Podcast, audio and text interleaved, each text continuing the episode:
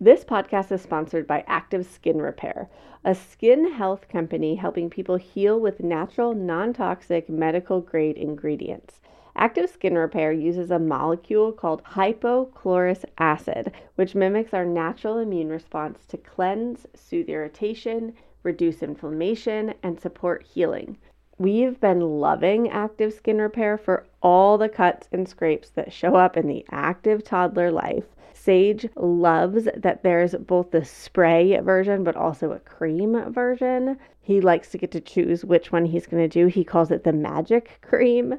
And it's been so great for taking care of Mila's neck rash now that she's full on teething. Can we get a minute for a teething three and a half month old? What in the world? Active Skin Repair has thousands of five star reviews and the ingredients so safe and clean they can be used from the youngest member of the family to the oldest keeping it simple with one soothing solution for all your family's skin health needs. Visit www.activeskinrepair.com to learn more about active skin repair and to get 20% off your order use code village that's www.activeskinrepair.com code VILLAGE for 20% off your order. You're listening to Voices of Your Village, episode number 11. Today is a first on Voices of Your Village. Today we have not just one parent, but two. Uh, Kelly and Don Vincentini sat down with me to talk about a three year old behavior. We dove into boundaries and saying no and dealing with disappointment and all the feelings that we have as adults and how to really apply what we know into reality. It's not always rainbows and butterflies, and it's not always easy. And so, how do we take what we want to be with tiny humans and really make it happen in the everyday life and the stressors that come with that? So, without further ado, let's dive in.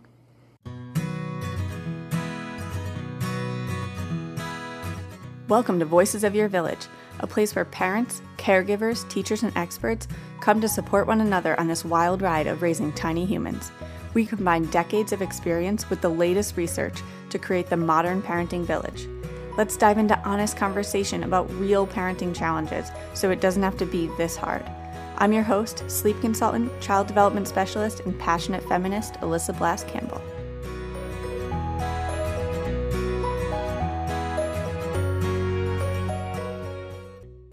Everyone. Today is a first for the Voices of Your Village podcast as I hang out with two parents at the same time. Kelly and Don Vincentini are here to chat about life with a three year old. We dive into how to support children as we hold boundaries, say no to things, and process things like disappointment. You get to listen in as we have a real conversation about life with a three year old. Thanks for hanging out with me today, Kelly and Don. Can you start us off with a little bit about your family and what brought you here today? Hey, Alyssa. Thanks so much for having us. yeah, it's awesome to hang out with you. Um, so we are really blessed to have two little ones. We have a three-year-old. Um, we'll call her Juji. That's her nickname. Um, she's actually she's a little older than three. She's three and a half now. And um, we also have an 18-month-old Ella, and uh, they're about yeah about 20 months apart. So they keep us busy. Life with them is a lot of fun um, long days, but the days go by so fast, the weeks pass, and the months pass too fast. We're loving our life, our sweet little life with them. Um, we also, we both also are teachers. Um, Don is a phys ed teacher and a coach, and I was a teacher for eight years. Um, I taught first grade and second grade in an inclusive classroom in a suburb in Syracuse.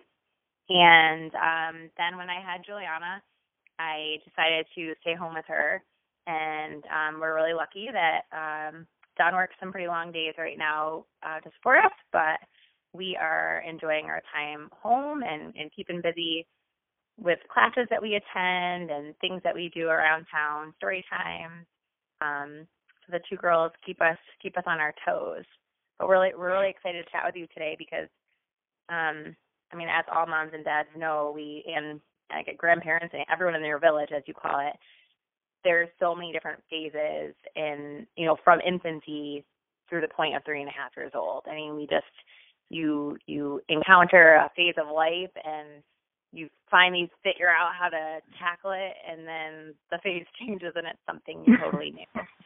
So we um this was something that we've been wanting to chat with you about is, you know, when Juliana gets excited about something and wants it her way, how do we, you know, distract her? How do we how do we help her handle disappointment?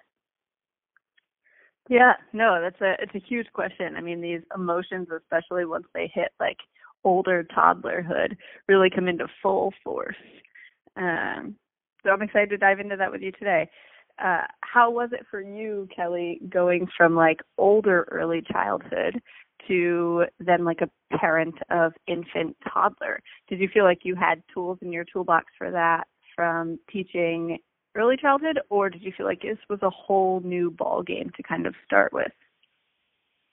Well, I think that's a really good question. I mean, I definitely think that Don and I, you know, we had a lot of training. Um, you know, I, my background is also in special education. We had a lot of training in like behavior management, um, and the importance of, you know, setting, you know, being consistent. So if you set a, a boundary in your home, and you know maybe what bedtime routine looks like and what going to bed and closing you know turning out the lights and closing the door looks like keeping that consistent night after night or um having routines and you know having um we we talk a lot we try to remind each other a lot he and i about keeping things really positive and having all of our positives outweigh any negative reinforcement we give. And um you know we kind of think about our morals and our values in our family life and in our family unit and we try to emphasize those with the girls and then you know follow through and be consistent. And so i feel like a lot of that came from you know a our morals and our values that were instilled in us and b i think a lot of that came from our behavior management training you know the things that we did in the classroom. I was very routine in the classroom. I was very consistent. I had boundaries. I stuck to them. Um, but at the same time, to answer that question, when you become a parent, it is so different than life in the classroom.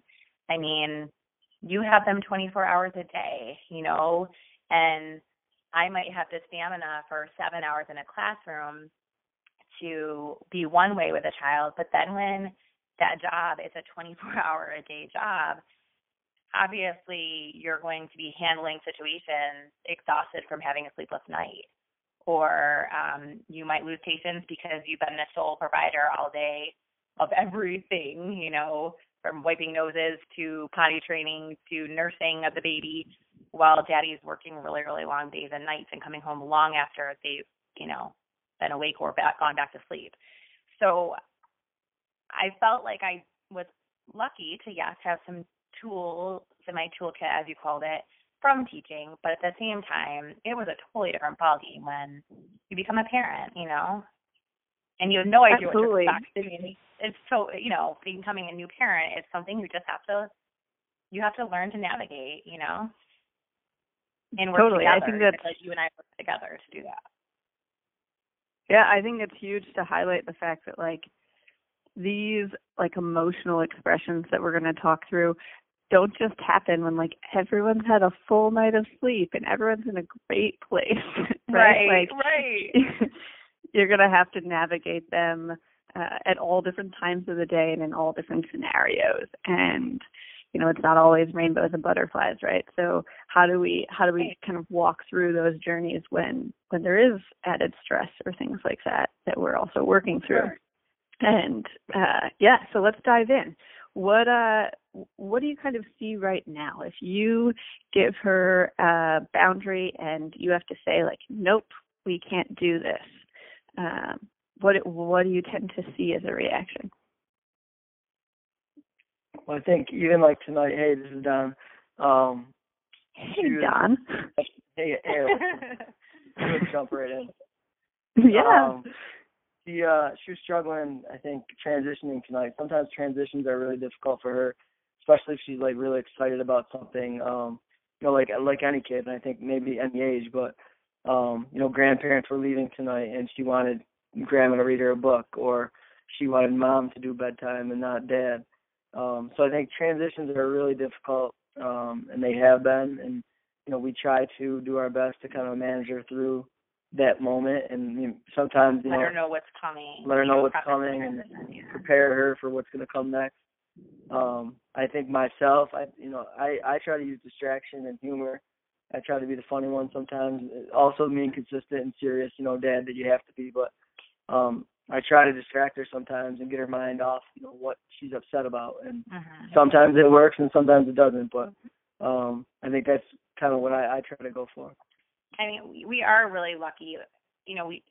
I feel like the word phase. You, we, I use that word a lot because I feel like with the girls, there's just there's always a phase, and I feel like a couple months ago we were when I reached out, we were talking back and forth about this. Like we were definitely going through a phase where she was really struggling with healing disappointment, and now, you know, it does get better, moms and dads that are listening. Like phase, they learn to handle that disappointment and you know, they just they grow so fast and in just a couple months I feel like she's matured and she's handling those emotions differently than than December even. But um but but still to this day, you know, tonight we were playing musical chairs as a family and she didn't want to stop. And um what we're seeing her do when she, you know, wants to throw a little meltdown is she just kind of like ooh, ooh, stomps her feet, you know, doo, doo, and it's like four or five stamps, and her whole body kind of gets tense, and then she'll kind of get the ooh, voice going and the tears going, and we honestly, it's a lot different when there's just one of them, but when little sister is now 18 months and getting real smart and is watching, she is picking up on things much faster than big sister ever did. So we are really trying to curb the like uh, poor big sister. We're trying to curb her emotion and from showing that tantrum because we don't want little sister to catch on to those kinds of things. So we're, you know, it's like, okay, you know, take a deep breath. You're trying to get her to pull herself together a little faster lately because I just feel like Ella's starting to really catch on and she's starting to pull some of those same behaviors because she's watching Sissy. So um, Totally. that's kind of what we've seen. You know, she'll melt into tears and she'll it'll escalate. Her whole her voice will get up there and she'll get all you know upset and her little feet will go. That's what we know. her little feet go tuk, tuk, like little stomp. Um, so that's what we're seeing happen when she has to handle disappointment right now. What do you say? Um, yeah. Absolutely. Totally. So you touched on a few things there that I want to like kind of go a little more in depth in. Um, I mean, it's very typical three-year-old behavior, uh, but a, a couple things that, that are that are separate. Uh, one is the like sibling piece, um, which is something. So I run these like tiny humans, big emotions groups where we we gather uh, families that have similar age kiddos and we talk through like emotional expressions. And a huge topic in my three-year-old group is uh, siblings because we often have someone younger watching and like how do we handle that and uh the other thing is like letting them express that emotion which you you were saying like you sometimes curb it or we might use distraction and like what does that mean and how, what's our like long term goal here so the first thing the like sibling piece here we do what's called a come watch um, which is where you like make a big expression like, oh no, you seem so upset. We have to stop playing this game right now and you really want to play. And just like kind of getting your whole body, like your whole self into that um, with them. And this is one of those things where like you can say the right words and still not do it in the right manner. Like it's it's a whole emotion piece that we bring into it. Um, and it really lets them know like we hear you like this sucks right like you have to stop and you really want to keep playing uh sometimes i feel that way too and then i would like just like let them continue to express and be there with them and almost bring the sibling into it to help the sibling like a see that emotional expression is okay and uh there's no like shame or guilt behind it but also that we can help problem solve this together. Um, So once they're like ready, once she's like stomping her feet and all that jazz, I would I would step in and oh, I see that you're so frustrated. You really want to keep playing this game, and we have to stop now. When you're ready, I would love to talk to you about it. We can problem solve this together. And let her express, and I would come in every like few minutes with that same sentence, just reminding her, like, I see you, I hear you, and when you're ready, we can solve this problem together. And then when she is ready, asking her, like, what do you think we could do? We can't play the game anymore tonight. How could we solve this together? And have that like 18 month old be able to witness that, like that a that emotional expression is okay, and then we can solve it together. Does that make sense? Yeah. yeah. Oh yeah. Yeah. This show is sponsored by BetterHelp.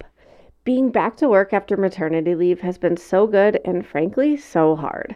I love what I do and I missed collaborating with my team while I was out, and it's been a tough transition. The combination of a packed schedule and still being the milk machine for Mila Bean, it's hard to juggle everything. I feel so grateful for my weekly therapy hour. Sometimes I'm just holding so much and I need a safe space to let it out and get it off my chest. I've noticed that when I don't release it, it comes out anyway, but usually in ways that aren't aligned with how I want to show up in the world. BetterHelp is such a convenient, flexible option for parents who just can't take the travel time to get to an in person therapy visit. It's entirely online. You can show up in your jammies, always a win in my book, and you can switch therapists anytime for no additional charge. Just fill out a brief questionnaire to get matched with a licensed therapist, and you're on your way to feeling heard. Get it off your chest with BetterHelp. Visit betterhelp.com slash voices today to get 10% off your first month. That's betterhelp, H-E-L-P dot com slash voices. Feel like you're the martyr in your family? You're not alone. Hey, this is Joanne. And Brie. And we're from the No Guilt Mom podcast. Brie, we talk to a lot of moms. Yeah, we sure do. And if you're a mom who has a to-do list that is so massive that you get overwhelmed and you shut down, or if you fall into the habit of doing everything for everyone and don't know how to change it, we can help you become a no guilt mom. We're going to take you from family martyr to family model. That's role model, so that you role model the behavior that you want to see out of your kids. You're going to go from being tired and overwhelmed to energized and guilt free. Every week, you'll get actionable strategies that you can implement right away from the experts that we interview and from us. We also have a whole lot of fun, so check out the No Guilt Mom podcast everywhere you listen to your favorite shows. Definitely, we've and cool. I feel like we've tried we we have we've gotten away from that. Like we have tried that before and we've gotten away from that. That was a really good reminder when you say that. Yeah, that was a really good, good. reminder. It's uh and we use it in the classroom a lot with like more kids, you know. But I, I think it works really well with siblings too, especially to like model that. Oh, it's a really good point. Yeah, because your first instinct is for you don't want her to see that, you know. But I guess if if you're really like taking that as a teachable moment and thinking about how we we do use emotion words a lot, like oh, you know, your sister's feeling, oh, you're sad, your, your sister's feeling frustrated because we try to do that. But if you think about it as a teachable, that's a teachable moment for handling emotions and labeling emotions and oh, I love that. Awesome. Cool. Off to a good start. Uh, great. Uh, so the other one was like the distraction piece out of the feeling, which I think like sometimes we can. Um, I was actually just having a conversation with my sister-in-law about this on vacation recently, uh, about the difference between like distraction and making transition fun. Like, so for instance, when I'm like getting kids ready to go outside, which they don't like to do with their like winter clothes and all that jazz, um, we'll like play a game or sing a song and like make it fun because they're never going to want to like do this, right? No one wants to go through the whole process of putting on their whole snowsuit and the hat and the boots and the whole shebang. And so I'll I'll like acknowledge that. Like I hear you don't want to put on this snowsuit. We're gonna do it to get ready to go outside. Would you like to sing a song or would you like me to tell you a story while we're doing it? Um my sister-in-law was doing this as she like put sunscreen on the kids. It was like it jogged my memory and we started chatting about it. And I feel like that could be a similar thing that you could bring into transitions with your three and a half year old here is like either making it fun or letting her express, right? So like if she is past the point of like this is not going to be a fun transition, then letting her get to a place of expression and saying like I hear you. You really wanted mom to read this book to you tonight and and I'm going to read it to you. Uh, I hear that you're mad. And just like letting that exist and acknowledging that can be half the battle for them. Uh, does that make sense? Yeah. Oh, yeah. Yeah. No, that's good. Cool. How you feeling with that, Don? I like it. It feels like you tricked them. So. sometimes, no, sometimes it's like works. tricking them when we like make it fun, right? it definitely Uh, works. But then, like, Like- what's that? No, it, it definitely works. I think I we use I I try to use it even you know to talk about distraction, but like I'll keep her mind off of what is happening, but also get her to do it. Yeah, I think that was your word. Yeah, I think there's Yeah. a fine line. Like, let's just say there's a fine line. But yeah, you're you're very good at that. Yeah, and I I- think like we can also acknowledge their feelings and not make them like live in that space, right? Right. Like we there are some things in life we have to do that aren't fun and that we're not going to enjoy, and we don't have to live in that space of like disappointment the whole time. Uh, it can still be like a fun process, like getting sunscreen on or whatever it is for the tiny humans. Um, so I think I bringing think those things. I think you were touching on something too that like reminds you just you just jogged my memory or something like it's important to remember and like it's that's why it's so great to have conversations with you like this. It's it's good to remember that step one mm, there's so little in their life, they're brand new still, like teaching them to label the emotion is step one to learning how to handle that emotion, you know? And Yeah, for that's sure.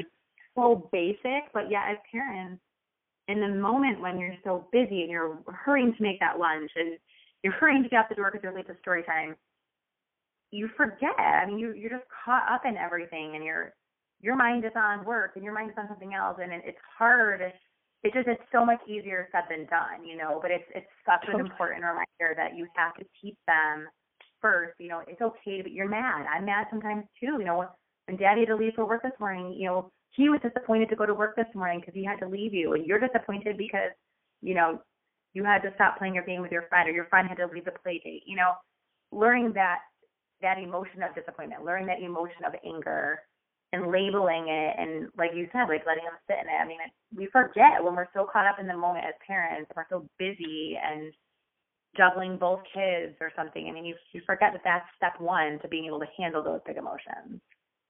Yeah, absolutely. I would even take it like a step back and say like allowing them to feel the emotion is it even comes first, right? That like we don't we like let them feel that and then labeling it. And then what we often see, so my like emotion processing um, development phase has five steps. And what we usually see is that we do step one and two where we'll let them feel it and then we'll label it. But then we jump quickly to step five, which is uh, moving on. And what we miss in the middle are um, like not getting stuck in it, so having security in that feeling, and then uh, developing coping strategies. So sometimes when I feel sad, I like to ask for a hug, or sometimes when I'm really mad, I like to take some space before I'm ready to talk. Uh, things like that that we build in those coping strategies, and then we work to moving on. Um, and I, I think we often can jump from letting them feel a feeling, identifying the feeling, and then, all right, let's move on when they're still living in this space where they have to cope through it. And we haven't given them that opportunity. So it, it's it's really, really hard when we're on like our adult timeline, right? Where we're like, okay, Right. like I want to give you the space to feel this, but I got to get your shoes on. We got to get out the door. um, right, right.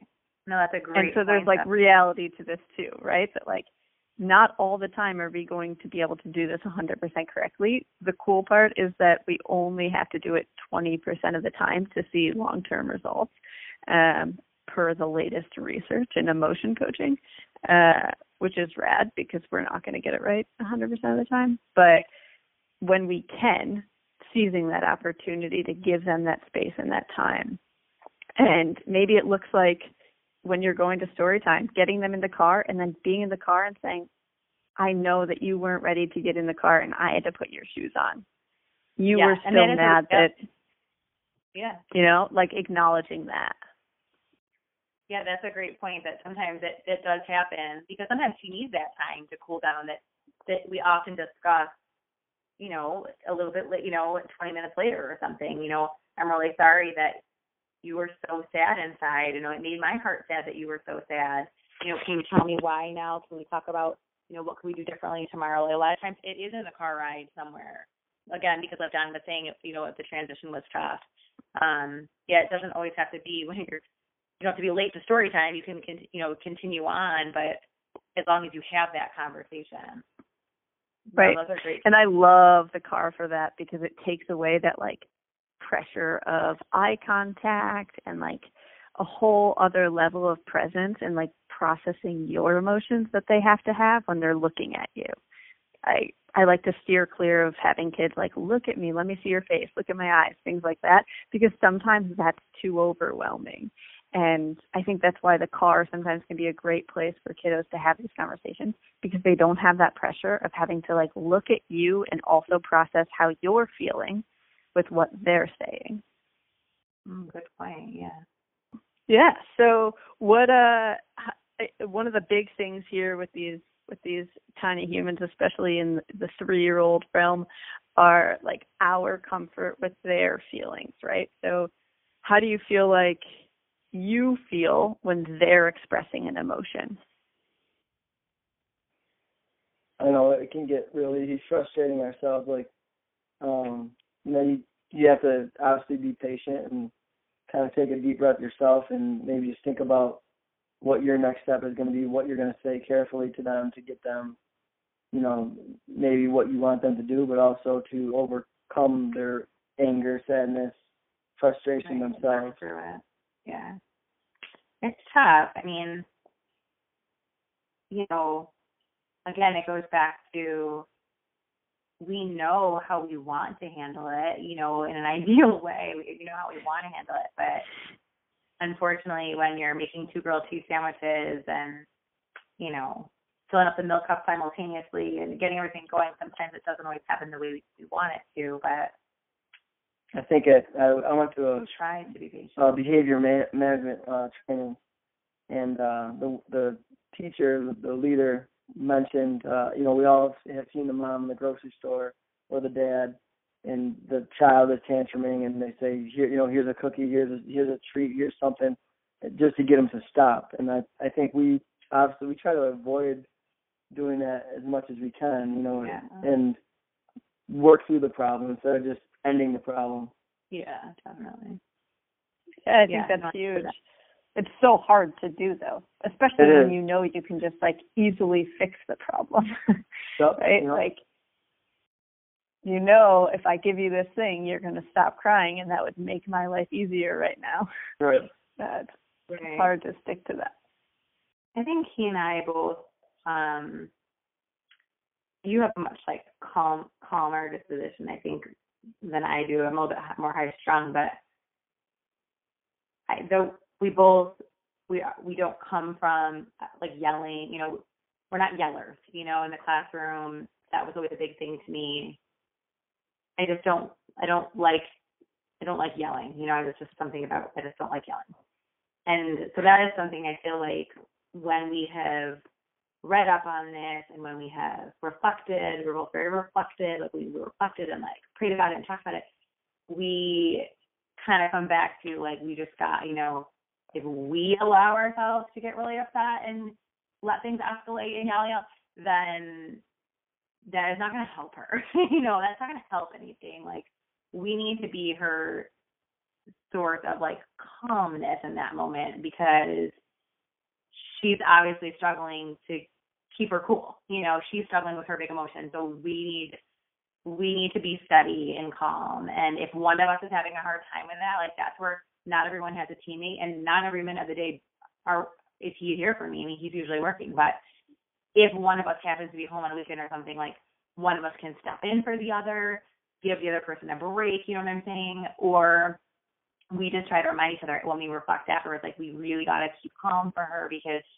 in that moment she doesn't need someone yelling or getting super frustrated with her. And that doesn't mean we're perfect. It, it's happened. Yeah, I think we can find we we, try try to find a balance we try to be stern, Sure. but not Yeah. screaming and yelling. And you know, I don't think any kid wants that to happen to them at that moment. It's not gonna to- it's not gonna help. Yeah, be calm and let her know that Totally. you know you know we're you know I can see that you're mad.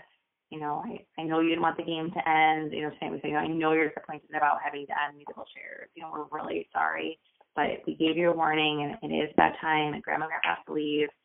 And you know, we just try to keep calm, keep our voice calm. Yeah, because Yeah. uh, I think it's huge. One thing one thing we know is like we don't want our tiny humans to feel responsible for our feelings, right? So like when they're expressing if we get frustrated or angry, then we're like flipping the switch and now they're responsible for bringing us down. And so we want to try and avoid that, but again, that's so much easier said than done, right? Like I have I I have walked away from kids and like gone to the bathroom just for a moment of like, all right, I've got to find my calm before I mm-hmm. can respond to them, right? Like Yeah. I, otherwise this isn't going to go well. And I, I, but I would rather walk away and not respond to mm-hmm. them at all, and be able to return to them in a calmer place than turn and be frustrated with them. Uh, absolutely. because that's going nowhere fast. Hey there, I'm Debbie Reber, the founder of Tilt Parenting and the author of the book Differently Wired. The mission of Tilt is to change the way neurodivergence, whether that's having a learning disability, having ADHD, being gifted, autistic, or some combination of all of the above, is perceived and experienced so differently wired kids and the parents like us raising them can truly thrive. On the Tilt Parenting podcast, I get to talk with authors, therapists, educators, and parenting experts who are committed to this mission. I ask the questions my listeners are most curious about when it comes to supporting our kids. And in turn, my guests share strategies for challenges, out of the box ideas for navigating school, best practices for therapies, tips for advocating, and so many thoughtful insights on what it really takes to help our kids grow up feeling seen and respected so they can create awesome lives for themselves. I know that raising a differently wired kid can feel overwhelming and isolating, but I promise you, you are not alone, and it can feel so much better. If you're on this parenting journey, come listen to Tilt Parenting. Together, we can shift this paradigm and show up for our exceptional kids with hope, possibility, and joy. If you're a parent, I invite you to join us at the Mindful Mama podcast, where it's all about becoming a less irritable, more joyful parent. With sometimes hilarious and always thought provoking experts and friends, at Mindful Mama, we know that you cannot give what you do not have. And when you have calm and peace within, then you can give it to your children. I'm Hunter Clark Fields, and I can't wait to see you there. Listen in to the Mindful Mama podcast. Yeah, and that's totally like, you know, it's, easier said than done. It's not easy, but I'll never forget one time it was so hard. This goes back a ways when both girls were really little and I was so sleep deprived as a baby and I literally had to go out on the front porch because she was tantruming and I just needed to I just needed to breathe and not have the screaming and I was like, Oh my gosh, where did Kelly go? I just needed one second. I needed to like take a deep breath outside, get some fresh air so that I could come back in and handle it the way that I knew I needed to yeah, it's tough Yeah. sometimes. for sure. Uh, I recently had a mom text me a picture. It was like one o'clock. It was nap time, and she had a Corona in her hand, and she was like, "This is what's getting me through today. It is nap time, and I'm gonna have a nap time beer." I was like, "Good for you. Right. Like that's great. just find Whatever. your beach- Find your beach sometime. Find your beach. Yeah. Find your peace, whatever it is. Uh, yeah, no, I, I mean, there's no rule book for this, right? So it's it's finding what can bring our calm and help us to not turn and be frustrated with them. And there's there's no one size fits all here. And I think it's particularly tough uh, when you're in that stay at home position of it is you all day with no one to tap out to and you know you especially when they're really little like you're peeing on a schedule you always have a kid on your body uh and and it, it adds up as the day goes on right? Like nine o'clock might seem feasible but three o'clock might seem a little more challenging. So i think it's i think it's good to be mindful of like expectations and knowing like we're not going to get it right 100% of the time and that's fine. Um, but what are we what are we striving for here yeah absolutely. Cool. So I can kind of wrap things up a little bit here. Um, it, it sounds like things to like incorporate going forward are really like being mindful of letting her express um, even when that means especially when that means uh, around a sibling that you could like use that as a teachable moment. Um, and highlighting those emotions and kind of going just a you know a good reminder of like back to the basics right that like we can we can let them express and we can identify that feeling and we don't have to process it right now sometimes we're getting them in the car and that's what we're doing and then we'll talk about it later uh, and and being being comfortable with that uh, how does that feel? Do you have any more questions on the topic? Uh, do you think so? Yeah, I thought that was really helpful. That was super helpful. Um, good. And yeah, no, I I feel a lot better about that. That was good. good. Thank you. And I I really liked when you said that like five to five steps because I think we, we both turned and looked at each other when you said that sometimes you kind of zoom to step five, like getting past it and mm-hmm. you forget that the problem solving piece in there, like working through it. Yeah, that that's like the most important step, and you don't want to skip over that. That's something yeah. we'll talk about when we up, you know. Nice, good little takeaway. Um, so, would you mind like throwing out there where folks could connect with you? Uh, Kelly runs a pretty awesome business in the Syracuse area that I'd love to to send some folks over to. Oh, thanks, Liza. So um obviously teaching was a huge part of my life before children and um I as much as I love my time home with the girls, I I missed teaching and I missed serving the community. So um and I wanted my girls because they were home with me, I did want them to have an opportunity to socialize with others, um, play, and learn with children their ages. So um, we go to story time, we go to music classes, and we do a lot around here. But I just wasn't finding, I wasn't finding what I was looking for. And so for literally three years, I kind of came up with what I wanted for the community, what kind of classes I wanted, and um, I created a business called Play Two with the number two Learn, and um, we designed a couple different classes. We have a a baby class. Um, my girlfriend's an occupational therapist, and she used to co-teach in my classroom years ago, and she retired, and she is an is our teaching our baby sensory motor class, and that is basically making me want to have a third baby. It's so adorable and so worthwhile for parents. Um, and then we have a mini movers class, and that is a also a real sensory motor class. A lot of big motor skills are practiced, and um, through whole group games and um, a lot of fine motor. She has different fine motor tasks and stations set up around the room, and she has different sensory opportunities, unique some sensory ideas. Um, the kids just explore and my girls go to that class each week with Terry, my girlfriend Terry.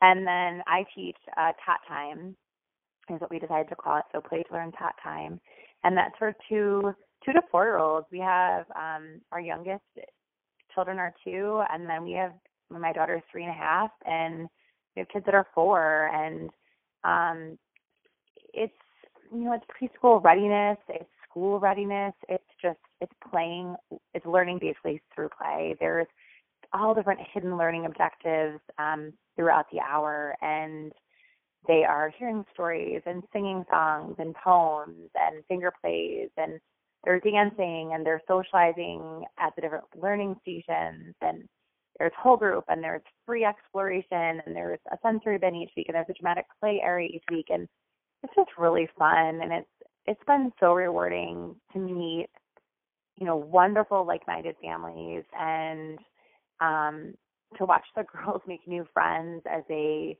you know, move around the room and explore, you know, the resources, the supplies we put out each week and um it's been really cool. I'm I just feel very honored that people have have checked us out and it's going so well and it's been a lot of fun. So um this will be our first full year. I mean, we've had classes in September, and um, we recruit new families all the time. New people are constantly doing demo classes and checking us out and registering for our sessions. So um, I just started Instagram. That that was a big move last week. Woo! Um, starting a business was definitely a, a, there's a learning curve because I'm a teacher. You know, my training was in to be a reading specialist and a special ed teacher, and this is so different to market a business and try and you know have families hear about us you know so um totally you just want to spread the word and meet new families so um yeah I, it's called play to learn tot on instagram and play to learn the number two tot time on facebook. And we do you know facebook live sometimes. And um judy and i will do little mini lessons little demos on how we're playing, but I sneak little learning objectives into our preschool play, and um, I get different ideas for, you know, incorporating some fun at home, you know, on those rainy days or those snowy days where they're looking for something to do with their little people. Um, and we just, if you follow us, I guess you could maybe gain some new little ideas of some fun things you can try at home. But um, we, we're we're really we're just I'm just feeling so humbled by the fact that people are checking us out. So it's been a it's been a neat new endeavor in our little family life here. That's amazing. I I have been following you, and I've gotten lots of new little hot tips, and um, I'm definitely. I wish that I lived closer so I could pop into some classes and check these things out and and collaborate. Uh, oh, but I, I will. I will certainly tag uh, or, or link to the Instagram and Facebook on the show notes and in our blog post. And is there any other way you'd like to connect, or that's the best way for you? Um, yes, I think that face, Facebook and Instagram. We have a a website that it's under construction, so it's not quite ready yet. But I'm sure that once it's it's done, it'll be tagged in those both those places, so people could check us out eventually. But um, perfect. Yeah, that sounds great. And I know that a lot of my families, um, I've tagged Seed, Seed and Sew on my page a couple of times, and I've gotten a lot of positive feedback about you know, checking into your services as well. I know we've used, we've consulted with you for sleep um, over the years, and you've been so helpful. So I'll definitely continue oh, thanks, to Cal. refer families your way. Thank you, Alyssa. Thank you very much. Yeah, no, I think it's all a big village I'm trying to cultivate here, and I love just being able to connect via social media and have that as an outlet for people to to get answers to these to these questions and raising these tiny humans. Uh, so thank you. Thanks for participating in that village, and thanks for coming on to share, you know, your personal side of this. I think it'll be so helpful for parents to hear us talk through these questions and these real life scenarios when it isn't just like perfect and every everything's great, um, but rather like what it really looks like on the ground and how we can respond to these three year olds. So thank you, Kelly. Thank you, Don, for coming on and sharing your personal experience with us. Thank you. Oh, thank you, Alyssa. It means a lot to us. Thank you.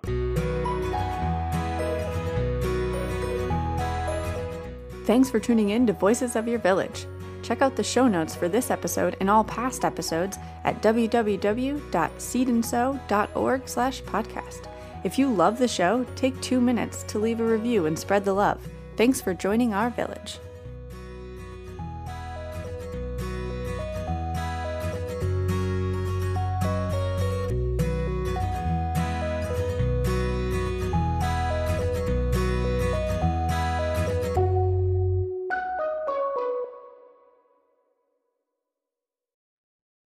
Are you overwhelmed by the things that get in the way of you doing what you want to do? Are you looking for ways to simplify life to better align with your values? Do you want to create space in your schedule so you have room for more of the good stuff play, joy, relationships, gratitude, and more? If you answered yes to any of these questions, I invite you to check out Edit Your Life, a podcast to help you edit the unnecessary from your life so you have more room to enjoy the awesome. Through episodes with me, Christine Koh, and a range of super smart, compassionate, and thoughtful guests, you'll come away with big picture insights and practical ways to declutter your home, schedule, and mental space without getting bogged down by perfection. I have always believed that small moments and actions matter tremendously. My goal is to help you find agency and space in your life through doable baby steps that will leave you feeling accomplished instead of overwhelmed. Check out Edit Your Life wherever you enjoy your podcasts.